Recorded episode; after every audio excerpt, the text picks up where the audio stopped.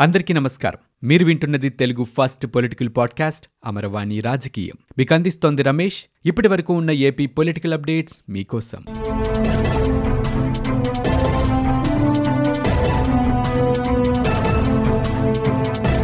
కృష్ణా జిల్లాకి ఎన్టీఆర్ పేరు పెట్టడాన్ని స్వాగతిస్తున్నామని కానీ వైసీపీ నాయకులకు ఎన్టీఆర్పై ప్రేమ ఉందని చెప్పే ప్రయత్నాన్ని ప్రజలెవరూ నమ్మే స్థితిలో లేరని శాసనసభ్యులు గద్దె రామ్మోహన్ ఒక ప్రకటనలో పేర్కొన్నారు. ఈ సందర్భంగా ఆయన మాట్లాడుతూ తెలుగు ప్రజల ఆరాధ్య దైవంగా భావించే ఎన్టీఆర్ని ఎవరు గౌరవించినా స్వాగతిస్తామన్నారు. కొత్తగా ఏర్పాటు చేసే జిల్లాల విభజనలో విజయవాడ పార్లమెంటు జిల్లాకు ఎన్టీఆర్ పేరు పెట్టామంటూ గొప్పగా చెప్తున్న వైసీపీ నాయకులు జగన్ పాలనలో రాష్ట్రంలో ఇప్పటి వరకు ఎన్టీఆర్ విగ్రహాలు ఎన్ని కూల్చేశారో ప్రజలకు చెప్పాలి అన్నారు. పట్టపగలే ఎన్టీఆర్ విగ్రహాన్ని సుత్తితో ధ్వంసం చేసేందుకు వైసీపీ నాయకులు చేసిన ప్రయత్నాన్ని ప్రజలు ఇంకా మర్చిపోలేదని అన్నారు. జగన్కు నిజంగా ఎన్టీఆర్పై ప్రేమ ఉంటే అమరావతిలో ఎన్టీఆర్ స్మృతివనం ప్రాజెక్టు ఎందుకు నిలిపేశారో ఎన్టీఆర్ పేరుతో ఉన్న అన్నా క్యాంటీన్లను ఎందుకు రద్దు చేశారో సమాధానం చెప్పాలన్నారు.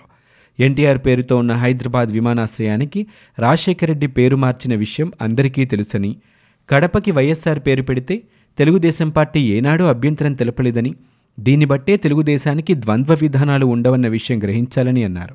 జనగణన పూర్తయ్యే వరకు జిల్లాల విభజన చేపట్టకూడదని కేంద్రం స్పష్టంగా చెబుతుందన్నారు. అయినా రాష్ట్రంలో ఉద్యోగుల ఆందోళనలు నిత్యావసర వస్తువుల ధరల పెరుగుదల ప్రజలపై వివిధ రకాల పనుల భారాలు ఎస్సీ మైనారిటీలపై దాడులు క్యాసినో వ్యవహారం జూద క్రీడలు రికార్డింగ్ డ్యాన్సులు వంటి సమస్యల్ని పక్కదారి పట్టించేందుకే జిల్లాల విభజనను జగన్ తెరపైకి తెచ్చారని గద్దె రామ్మోహన్ పేర్కొన్నారు. ఏపీ హైకోర్టులో మూడు రాజధానుల కేసులపై విచారణ జరగనుంది. త్రిసభ్య ధర్మాసనం ఎదుట విచారణ ప్రారంభంగానుంది. మూడు రాజధానుల చట్టాన్ని వెనక్కి తీసుకున్నప్పటికీ మళ్ళీ ప్రవేశపెడతామని ఏపీ ప్రభుత్వం పేర్కొంది. దీంతో తమ పిటిషన్లపై విచారణ కొనసాగించాలని రైతుల తరపు లాయర్లు కోరుతున్నారు. ఏ అంశాలపై వివరించాలో అఫిడవిట్లు వేయాలని గతంలో హైకోర్టు కోరింది. ప్రభుత్వం కూడా కౌంటర్ దాఖలు చేయాలని ధర్మాసనం ఆదేశించింది. కరోనాతో థర్డ్ వేవ్ విజృంభిస్తూ ఉండడంతో హైకోర్టులో ప్రస్తుతం వర్చువల్ విచారణ జరుగుతుంది. ఏపీ ఆర్థిక శాఖ కీలక ఆదేశాలు జారీ చేసింది. జీతాలు పెన్షన్లపై ఏపీ సర్కార్ సర్క్యులర్ విడుదల చేసింది. కొత్త పే స్కేల్ ప్రకారమే జీతాలు పెన్షన్లు ఇవ్వాలని ఆదేశించింది. గడువు తేదీలోగా జీతాలు పెన్షన్ల ప్రక్రియ చేపట్టాలని ఫిబ్రవరి ఒకటవ తేదీలోగా జీతాలు పెన్షన్లు జమయ్యేలా ఏపీ ప్రభుత్వం ఆదేశాలు జారీ చేసింది. డీడీఓలకు పీఈఓలకు ట్రెజరీ అధికారులకు ప్రభుత్వం స్పష్టం చేసింది. ఒకవేళ చెప్పిన విధంగా చేయకపోతే క్రమశిక్షణా చర్యలు తప్పవని ఆంధ్రప్రదేశ్ ఆర్థిక శాఖ పేర్కొంది. రాష్ట్రంలో అమలవుతున్న విద్యా పథకాలని ఇతర రాష్ట్రాలు కూడా అనుసరిస్తూ వాటిని అమలు చేసేందుకు సన్నాహాలు ప్రారంభిస్తున్నారని రాష్ట్ర విద్యాశాఖ మంత్రి డాక్టర్ ఆదిమూలపు సురేష్ అన్నారు. ముఖ్యమంత్రి జగన్మోహన్ రెడ్డి విద్యారంగంలో ఎన్నో విప్లవాత్మక మార్పులు తీసుకొస్తున్నారని విద్యారంగంలో అమలు చేస్తున్న పథకాలపై ప్రజాప్రతినిధులు అవగాహన కలిగి ఉండాలని మంత్రి కోరారు. జాతీయ విద్యా విధానంలో భాగంగా స్కూల్ మ్యాపింగ్పై విద్యాశాఖ రాష్ట్రంలోని అందరూ ఎమ్మెల్యే ఎమ్మెల్సీలకు నిర్వహిస్తున్న అవగాహన సదస్సులు గురువారం ప్రారంభమయ్యాయి. సచివాలయంలోని ఐదవ బ్లాక్ కాన్ఫరెన్స్ హాల్లో ప్రారంభమైన తొలి రోజు సదస్సుకి శ్రీకాకుళం విజయనగరం విశాఖపట్నం తూర్పుగోదావరి జిల్లాల ఎమ్మెల్యేలు ఎమ్మెల్సీలు విద్యాశాఖ ఉన్నతాధికారులు హాజరయ్యారు. ఈ సందర్భంగా విద్యాశాఖ మంత్రి ఆదిమూలపు సురేష్ మాట్లాడుతూ స్కూళ్ళ మ్యాపింగ్ ద్వారా ఏవో అనార్థాలు జరుగుతాయని వస్తున్న అపోహలు తొలగిపోవాలని విపక్షాలు చేస్తున్న ఆరోపణలని ఖండించాల్సిన బాధ్యత ప్రజాప్రతినిధులపై ఉందని అన్నారు. అందుకోసం మొదట ప్రజాప్రతినిధులకు అవగాహన కలిగించాలనే ఉద్దేశంతో ఈ సదస్సు ఏర్పాటు చేస్తున్నట్లు మంత్రి తెలిపారు. రాష్ట్రంలో ముఖ్యమంత్రి జగన్మోహన్ రెడ్డి విద్యారంగానికి ఏ విధమైన ప్రాధాన్యత ఇస్తున్నారో ప్రతి ఒక్కరూ గమనిస్తున్నారని రాష్ట్రంలో అమలవుతున్న విద్యా పథకాలే అందుకు నిదర్శనమని మంత్రి చెప్పారు. పొరుగు రాష్ట్రాలు కూడా ఇక్కడ విద్యా పథకాలని వారి రాష్ట్రాలు అమలు చేసేందుకు చర్యలు తీసుకుంటున్నారని ఇక్కడి నాడు నేడు తరహాలోనే తెలంగాణలో కూడా మన ఊరు మనబడి కార్యక్రమాన్ని చేపడుతున్న సంగతిని మంత్రి గుర్తు చేశారు. ఇక రాష్ట్రంలో మనబడి నాడు నేడు కార్యక్రమం ద్వారా పాఠశాలలు సుందరంగా తీర్చిదిద్దడం జరిగిందని పాఠశాలలకు వద్దకు వెళ్ళి వాటి అందాలతో ప్రజలు ఫోటోలు దిగే పరిస్థితి నేడు కల్పించడం జరుగుతుందని అన్నారు. ఇక జాతీయ విద్యా విధానంలో భాగంగా చేపడుతున్న స్కూళ్ళ మ్యాపింగ్ వల్ల విద్యా వ్యవస్థ మెరుగుపడుతుంది తప్ప ఎటువంటి ఇబ్బందులు ఏర్పడవని చెప్పారు. ముఖ్యమంత్రి పదే పదే ఈ విషయాన్ని స్పష్టం చేయడం జరిగిందని ఏ ఒక్క పాఠశాల మూత పడదని ఉపాధ్యాయ పోస్టులకు ఎటువంటి ఇబ్బందులు ఏర్పడవని చెప్పారు. ప్రభుత్వ పాఠశాలల్లో నిష్ణాతులైన ఉపాధ్యాయుల ద్వారా నాణ్యమైన విద్యాబోధన రాష్ట్రంలో విద్యార్థులందరికీ అందాలనేదే ముఖ్యమంత్రి జగన్మోహన్ రెడ్డి లక్ష్యమని ఆయన పేర్కొన్నారు. ఏపీలో జిల్లాలపై భారీగా కసరత్తు చేశామని పరిపాలనా వికేంద్రీకరణ కోసమే జిల్లాల విభజన చేపట్టామని ప్రణాళికా శాఖ కార్యదర్శి విజయ్ కుమార్ చెప్పారు.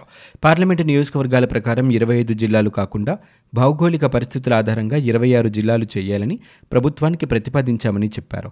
విజయవాడలో నిర్వహించిన మీడియా సమావేశంలో ఆయన మాట్లాడారు.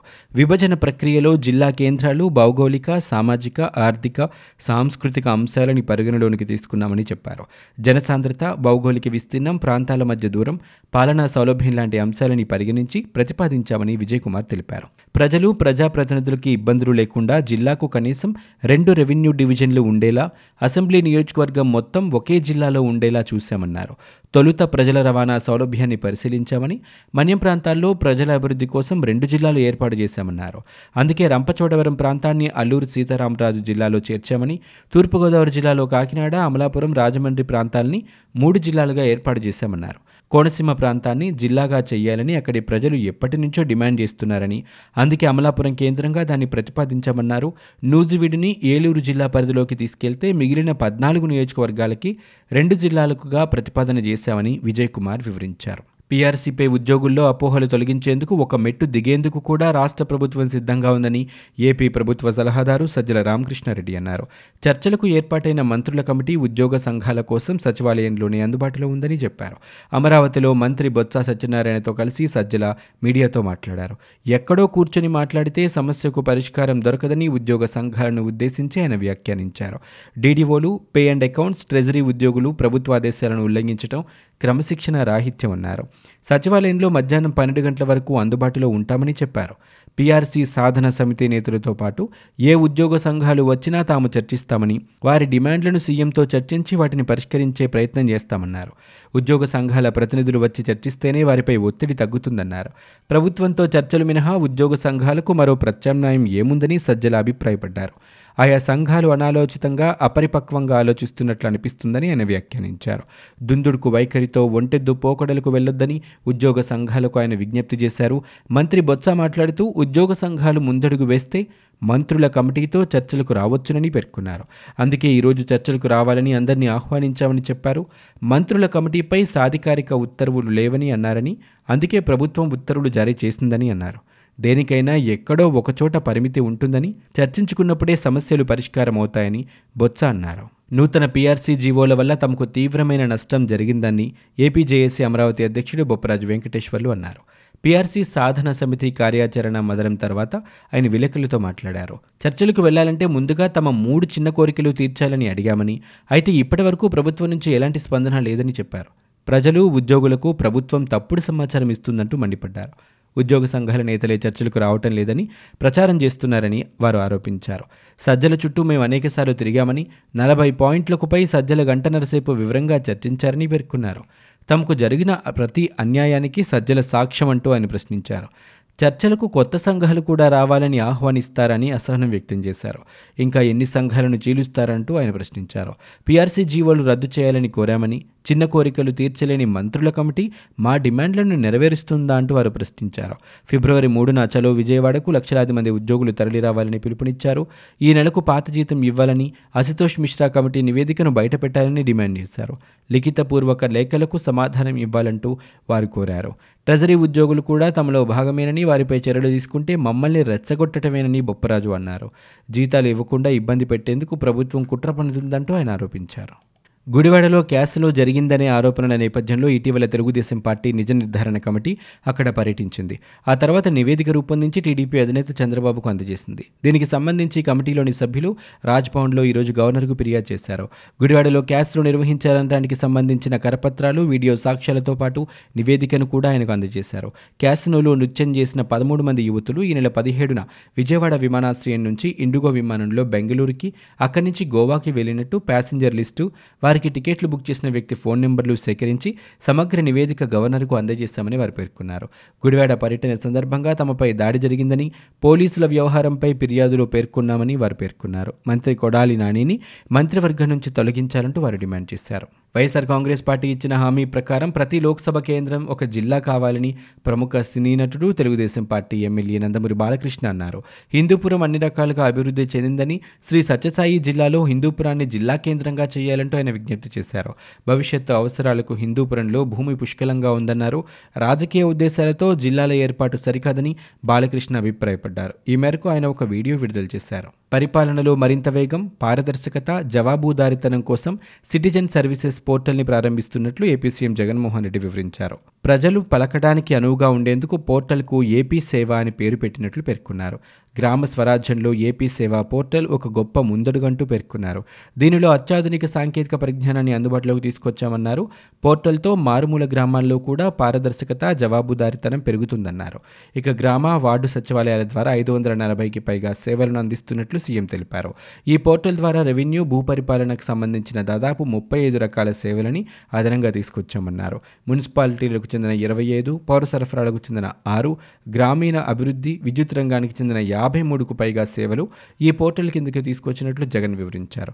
ఏపీ సేవా పోర్టల్తో మారుమూల గ్రామాల్లో కూడా వేగంగా ప్రభుత్వ పథకాలు అమలవుతాయంటూ జగన్ పేర్కొన్నారు. ఆంధ్రప్రదేశ్ రాష్ట్రంలో కరోనా వ్యాప్తి కొనసాగుతూనే ఉంది. గడిచిన ఇరవై నాలుగు గంటల్లో నలభై ఒక్క వేల ఏడు వందల డెబ్బై ఒక్క నమూనాలని పరీక్షించారు. వీటిలో పదమూడు వేల నాలుగు వందల డెబ్బై నాలుగు మందికి కరోనా పాజిటివ్గా తేలింది. రాష్ట్ర వ్యాప్తంగా తొమ్మిది మంది ప్రాణాలు కోల్పోయారు. తాజాగా పదివేల రెండు వందల తొంభై మంది ఈ వైరస్ బారిన పడినట్లు రాష్ట్ర ప్రభుత్వం తాజాగా బులెటిన్లు విడుదల చేసింది. కడప జిల్లాలో అత్యధికంగా రెండు వేల ముప్పై ఒక్క కేసులు నమోదయ్యాయి. ప్రస్తుతం రాష్ట్రంలో ఒక లక్ష తొమ్మిది వేల నాలుగు వందల తొంభై మూడు యాక్టివ్ కేసులు ఉన్నట్లు వైద్య ఆరోగ్య శాఖ వెల్లడించింది. ఇవి ఇప్పటివరకు ఉన్న ఏపీ పొలిటికల్ అప్డేట్స్. మీరు వింటున్నది అమరవాణి రాజకీయం తెలుగు ఫస్ట్ పొలిటికల్ పాడ్కాస్ట్. నేను Ramesh. For more details visit W W W dot Amaravani dot in. We are also available on Spotify, Ghana, Apple Podcast, iTunes, and Google Podcast.